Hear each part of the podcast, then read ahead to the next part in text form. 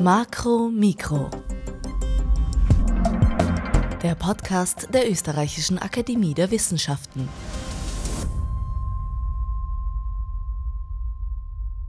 Schnee soweit das Auge reicht, Ski unter den Füßen, die Sonne lässt die Landschaft glitzern. Was für viele wie der perfekte Winterurlaub klingt, ist für Andrea Fischer Alltag. Denn sie ist Gletscherforscherin. Nun gut, zugegeben, Frau Fischer überlässt die Feldarbeit inzwischen auch gerne den jüngeren Forschenden. Das hat sich die erfahrene Wissenschaftlerin auch verdient. Immerhin ist sie zur Wissenschaftlerin des Jahres 2023 gekürt worden. Und wir haben sie zum Interview getroffen. Herzlich willkommen.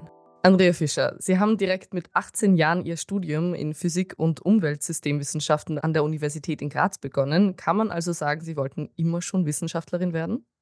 Ja, eigentlich wollte ich sogar immer schon Physikerin werden. Das hat mich äh, von Kind auf fasziniert, die Welt in ihren kleinsten Teilen, aber auch in den großen Zusammenhängen zu verstehen. Und wieso haben Sie sich denn genau auch für das Studium in Graz entschieden? Ich bin nach Graz gegangen, weil es in Graz eine technische Universität gibt und eine Universität und äh, hier zwei verschiedene Physikstudien angeboten wurden mit unterschiedlichen Schwerpunkten. Ich konnte mich damals nicht entscheiden und habe dann als Entscheidungshilfe die Umweltsystemwissenschaften dazugenommen, um noch einmal den Horizont zu erweitern. Und wie sind Sie schließlich auf die Arbeitsgebiete Glaziologie, Klimatologie und Gebirgsforschung gekommen? Ich schätze, Ihr Heimatland Tirol hat da eine tragende Rolle gespielt, oder? Ja, zu dem Zeitpunkt hatte ich ja in Salzburg gelebt und bin dort äh, auch zu Beginn des Studiums das erste Mal auf einen Gletscher gekommen, zusammen mit einem Physikstudenten aus Innsbruck und der hat die Wetterphänomene und die Gletscher dermaßen anregend erklärt, dass ich mir äh, gedacht habe, das ist ein interessantes Fach und äh, als ich dann das äh, Grundstudium fertig hatte, äh, habe ich die Gelegenheit bekommen, in Innsbruck ein Dissertationsstudium im Bereich der Glaziologie zu beginnen. Nachdem ich immer gern am Berg war und auch auf Gletschern unterwegs war, habe ich diese Gelegenheit ergriffen und bin dort nicht mehr weggekommen. Können wir uns das so vorstellen, dass Sie die meiste Zeit Ihrer Arbeit in den Bergen verbringen? Leider nein. Ich hatte schon Jahre in denen ich äh, insbesondere in den Sommermonaten äh, schon fünf Feldtage die Woche hatte. Mittlerweile bin ich aber die Älteste in meiner Gruppe. Äh, die Jungen haben bessere Füße. Und ich bin im Büro auch, um Dinge zu organisieren. Wir verbringen ja auch das halbe Jahr, also das Winterhalbjahr, wenn die Gletscher schlafen, äh, verbringen wir die Zeit im Büro, um die Daten zusammenzufassen, weiterzuleiten, an die internationale Forschergemeinschaft Papers zu schreiben und äh, die neue Saison vorzubereiten. Und wie ist das mit Skifahren und Co? Also sind Sie privat auch gerne auf den Bergen unterwegs? Ich bin sehr gerne in den Bergen unterwegs. Ich wohne ja auch in Innsbruck mitten in den Bergen und bin natürlich auf Skiern unterwegs, sei es auf Skitour oder auch äh, mittlerweile am Lift, am Kinderskifahren. Und äh, im Sommer gerne auch, sofern ich Zeit finde, schaffe ich es, ein bis zwei äh, Wandertouren oder Bergtouren pro Jahr zu machen. Den Rest der Sommersaison bin ich nur beruflich auf den Gletschern unterwegs. 2002 wurden Sie ja österreichische Staatsmeisterin im Eisklettern. Gehen Sie dem Sport heute noch nach? Nein, das ist ein Sport für junge Leute. Man muss äh, sehr viel Zeit investieren, oft den Eisfall über die ganze Saison beobachten und dann am Tag X, wenn die Verhältnisse perfekt sind, Zeit haben. Das ist leider in meinem Zeitplan nicht mehr möglich, diese Energie und diesen Enthusiasmus aufzubringen. Mittlerweile bin ich gemütlicher unterwegs und schaue mir sehr gerne Eisfälle von unten an. Kommen wir mal zu Ihrer Arbeit selber. Wenn man von Gletscherforschung spricht, dann kann man das heutzutage eigentlich nicht ohne Klimaforschung auch zu erwähnen. War das immer schon so? Also hätten Sie gedacht als junge Forscherin, dass die Gletscher mal in dem Ausmaß schwinden, wie wir es heute sehen können? Gletscherforschung war ja ein völliges Orchideenfach, äh, als ich begonnen habe, mich damit zu beschäftigen. Das war nicht immer so. Die Gletscherforschung war schon einmal sehr modern. Zu Beginn des 20. Jahrhunderts hat die Gletscherforschung die Klimaforschung eigentlich erfunden weil erst durch den Nachweis, dass die Eiszeitgletscher sehr groß waren, bis zum Chiemsee, bis zum Gardasee gereicht haben, das infolge der Arbeit von Friedrich Simoni am Dachsteingletscher möglich war, weil der nachgewiesen hat, welche Spuren Gletscher in der Landschaft hinterlassen. Seine Schüler haben dann diese Spuren kartiert und festgestellt, die ganzen Alpen waren mit Eis bedeckt, noch nicht allzu lange her. Vor etwa 10.000 Jahren erst haben die Gletscher die Alpen freigegeben. Und das hat bewiesen, äh, gegen den erbitterten Widerstand von sehr berühmten Forschern wie Alexander von Humboldt, dass das Klima veränderlich ist. Davor dachte man, das Klima ist eine feste Eigenschaft eines Ortes. Am Punkt X herrscht immer dieses Klima. Und das war eine der wichtigsten Erkenntnisse der Klimaforschung. Die Zeitreihen, die gemessenen Zeitreihen, also mit äh, Temperaturmessungen, waren damals sehr, sehr kurz und aus diesen konnte man ein sich veränderndes Klima noch gar nicht ableiten. Das ist erst seit wenigen Jahrzehnten eigentlich möglich, aus den gemessenen Klimazeitreihen die Klimaveränderung, vor allem die anthropogene Klimaveränderung abzuleiten. Diese großen Eiszeit-Zwischeneiszeitzyklen davor erschließt man sich ja aus sogenannten äh, Geozeigern, Geoarchiven, wo wir Spuren in der Landschaft interpretieren. Kurz gesagt, wie steht es um unsere Gletscher heute? Schlecht. Punkt. Die Gletscher zeigen uns heute erstens aus den Eisbaukernen, dass sie schon seit 6000 Jahren existieren, aber auch erst seit 6000 Jahren. Zu Ötzis Zeiten waren die Ostalpen noch weitgehend eisfrei. Das war das sogenannte Holozäne Optimum, das Temperaturmaximum in unserer Warmzeit heute. Danach ist es kühler geworden. Die Gletscher haben sich neu gebildet und erst mit dem Einsetzen der Emission der Treibhausgase äh, sind sie zurückgegangen. Maskiert von der kleinen Eiszeit, einer der kalten Phase, die durch eine Serie von Vulkanausbrüchen ausgelöst wurde und die zu einem Hochstand der Gletscher um 1850 geführt haben. Seither gehen die Gletscher zurück mit nur sehr kurzen Pausen und besonders stark ist der Gletscherrückgang seit etwa 20 Jahren. Das ist genau der Zeitraum, in dem ich begonnen habe, Gletscher zu messen weswegen der Zustand der Gletscher, die ich messe, äh, manchmal mit mir persönlich korreliert wird. Das ist nicht der Fall. Ich bin ähm, nur Beobachter des Gletscherrückgangs und nicht Verursacher durch meine Messungen.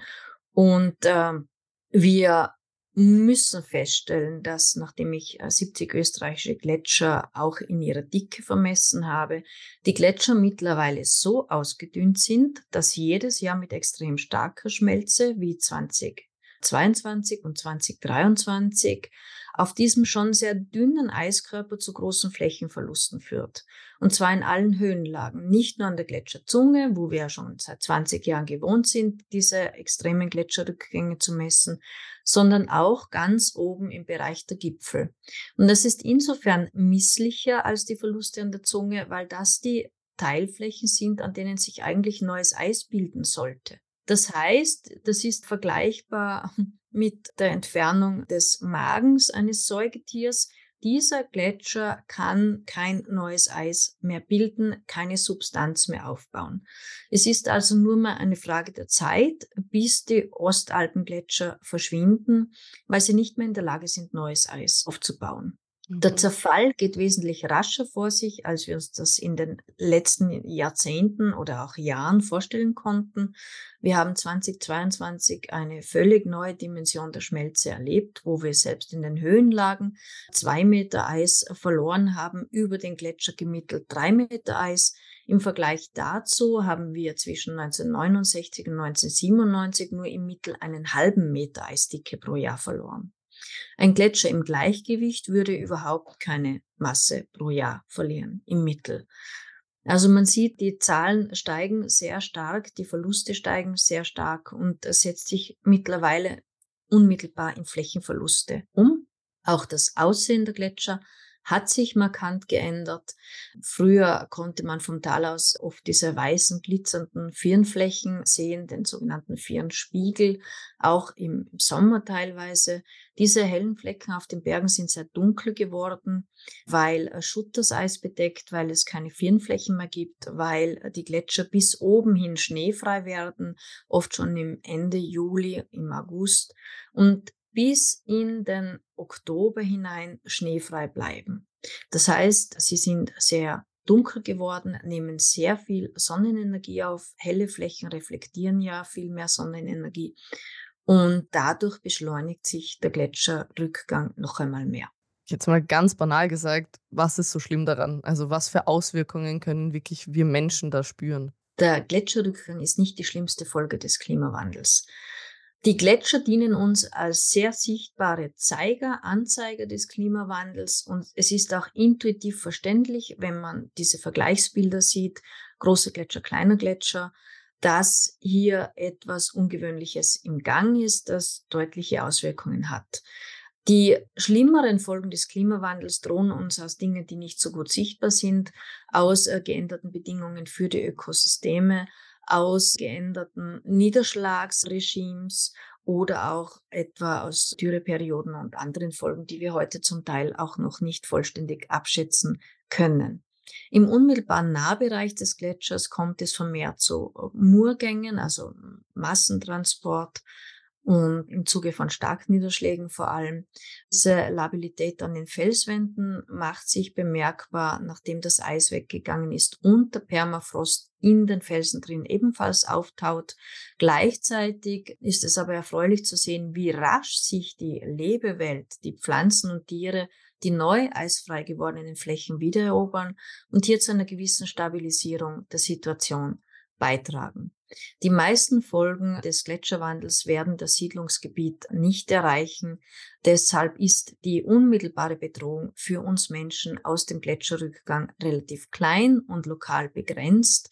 Allerdings gibt es äh, diese größeren Folgen, für die uns die Gletscher als Indikatoren und Zeiger dienen. Der Klimawandel ist ja inzwischen ein sehr politisches Thema.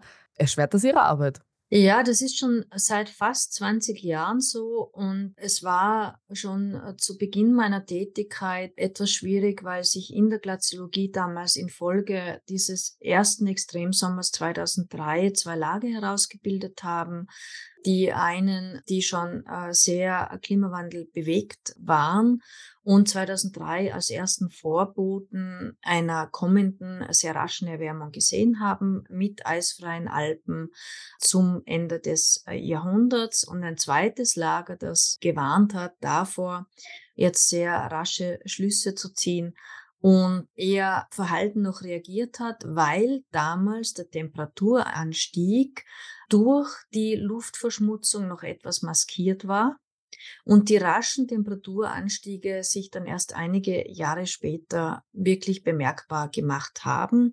Man brauchte in der Klimatologie immer ein Ensemble von Daten, also sehr viele Jahre, um sie interpretieren zu können. Und gleichzeitig schreitet der Klimawandel sehr rasch voran. Und es ist immer eine gewisse Abwägung, also abzuwarten, bis man eine wirklich sichere und solide Datenbasis hat oder relativ rasch Möglichkeiten in den Raum zu stellen. Diese Polarisierung hat uns in der Wissenschaft, deren innerstes Wesen ja genau diese Diskussion ist, sehr stark beschäftigt. Es gab hier einige Auseinandersetzungen. Die gesellschaftlichen Auseinandersetzungen, die ja jetzt wirklich die Mitte der Gesellschaft, insbesondere die Verkehrsadern erreicht hat, beschäftigt uns natürlich schon sehr. Und äh, ich vertrete hier die Position, dass wir als Wissenschaftler wirklich die Aufgabe haben, Fakten zur Verfügung zu stellen, auf der Wertungen durchgeführt werden können, weil im Endeffekt geht es ja um die Frage, was ist uns als Gesellschaft allen zusammen wichtiger? Worauf wollen und können wir verzichten und worauf wollen und können wir nicht verzichten? Zum Beispiel gesunde Umwelt, Begrenzung des Treibhausgases, was sind wir bereit dafür herzugeben? Und diese Diskussion muss aber auch von anderen Proponenten hauptamtlich geführt werden. Politiker sind ja hier in der Position, diese Abwägungen im Wege der parlamentarischen Strukturen auch durchzuführen. Gleichzeitig ist natürlich die Rolle der äh, NGOs sehr wichtig, die eine wirklich gute und klare äh, Stimme haben, klare Positionen vertreten. Und ich denke, es braucht hier alle verschiedenen Akteure, um zusammen zu guten Lösungen zu kommen. Ich halte es aber auch sehr wichtig, diese unterschiedlichen Rollen gut zu trennen und nicht zu vermischen. Frau Fischer, Sie haben im Zuge Ihrer Arbeit ja auch schon einige verschiedene Länder und mehrere Kontinente besucht. Ist eine Reise besonders hervorgestochen? Wo hat es Ihnen am besten gefallen? Mir gefällt es überall dort am besten, wo ich gerade bin. Das ist ein besonderes Glück für mich. Äh, jede Region, jede Gebirgsregion hat ihren Charme. Die Gletscher sind weltweit sehr unterschiedlich, auch die Menschen, die dort wohnen. Das ist sehr spannend immer zu beobachten, wie die unterschiedlichen Kulturen mit dem Eis umgehen welche Götter sie dort verorten, welche Mechanismen. Es war ja auch bei uns so. Ich beschäftige mich nicht nur mit verschiedenen Orten, sondern auch mit verschiedenen Zeiten dass äh, der Jesuit äh, Josef Walcher, der 1770 etwa im Ötztal unterwegs war, die Gletscher als Pflugschaden Gottes bezeichnen musste, weil die Welt ja nach sieben Tagen fertig erschaffen war und eine Formung der Erdoberfläche äh, quasi nach Ende dieser, dieses Schaffens nicht denkbar war in der damaligen Gesellschaft. Und äh, so ist es immer wieder spannend, neue Orte, neue Zeiten kennenzulernen. Und ich denke, in dieser Diversität liegt auch eine spezielle Kraft. Und wie sieht es bei Ihrer bisherigen Arbeit aus? Sie haben ja bereits an zig Studien und Projekten mitgearbeitet. Liegt Ihnen eines oder mehrere besonders am Herzen? Es ist dasselbe, genau das, an dem ich gerade arbeite, fasziniert mich am meisten und danach wird ein neues Abenteuer kommen und das ist das Schöne an der Wissenschaft, dass wir immer wieder mit großem Enthusiasmus zu neuen Ufern aufbrechen können und uns immer wieder neu erfinden können. Gerade finde ich die äh, Eisbohrkerne unglaublich faszinierend, weil sie uns helfen, diese Messungen, die wir schon seit über 20 Jahren durchführen, meine Kollegen und Vorgänger schon wesentlich länger, diese in wirklich sehr lange Zeiträume einzuhängen, die sich über die letzten Jahrtausende erstrecken, diese Brücke zu den Steinzeitmenschen aufmachen, die ja ebenfalls sehr starke Klimaschwankungen äh, geschafft haben zu überleben mit einem sehr niedrigen Organisationsgrad und sehr geringen technischen Möglichkeiten im Vergleich. Ja, dann trifft sich das eh gut für meine letzte Frage. Was wünschen Sie sich für die Zukunft? Also was wollen Sie noch alles erforschen? Ich bin sehr froh, dass ich heute noch nicht weiß, wohin mich morgen mein Weg führt. Das ist Forschung. Der Weg entsteht beim Gehen. Und für mich schaut wirklich jedes Jahr ganz anders aus, weil wir jedes Jahr neue Erkenntnisse haben, an denen wir an anderer Stelle dann weiter arbeiten können, gerade in dieser interdisziplinären Zusammenarbeit mit immer neuen Kolleginnen und Kollegen, die uns ermöglichen, über die Grenzen des eigenen Faches hinauszuschauen. Andrea Fischer, vielen, vielen Dank für das Interview. Nochmal herzlichen Glückwunsch zur Auszeichnung und danke. Vielen, vielen Dank. Das war Makro Mikro, der Podcast der Österreichischen Akademie der Wissenschaften. Heute mit Dr. Andrea Fischer. Wenn Ihnen dieses Thema gefallen hat, würden wir uns freuen, wenn Sie dem Podcast ein Like geben oder uns auch gerne weiterempfehlen. Mein Name ist Lea Zauner und ich wünsche Ihnen einen schönen Start ins neue Jahr. Bis zum nächsten Mal.